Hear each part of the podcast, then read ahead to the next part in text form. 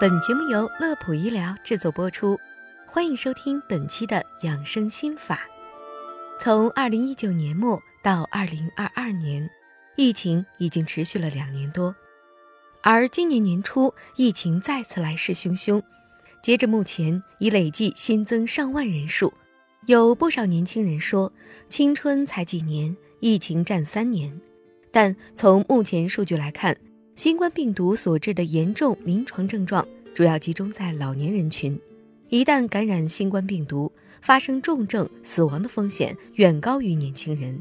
这和老年人体质差、基础病多有着很大的关系。而这些基础病中有属糖尿病最为常见。对于糖尿病患者来说，一旦发生感染，后果通常比较严重，可能会诱发糖尿病急性并发症发生。如果控制不好，甚至可能会致残致死。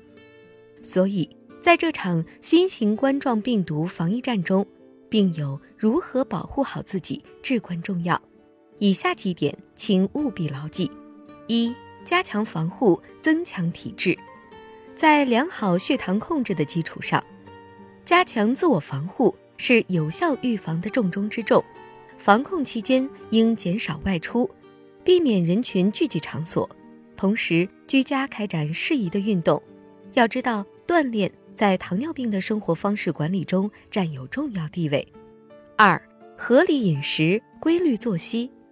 饮食治疗是糖尿病的基础治疗方法。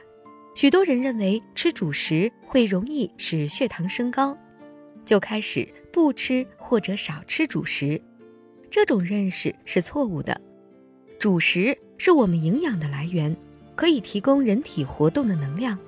如果摄入能量不够，对身体的危害是非常大的。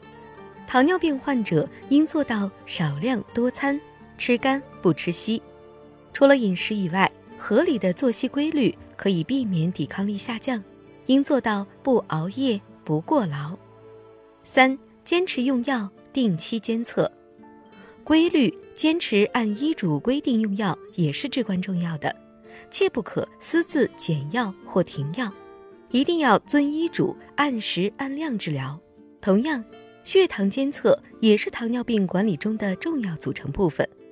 居家期间使用口服降糖药的患者，建议每周监测两到四次空腹或餐后两小时的血糖，规律的监测血糖。能够有效避免高血糖或低血糖导致的急性并发症等不良事件。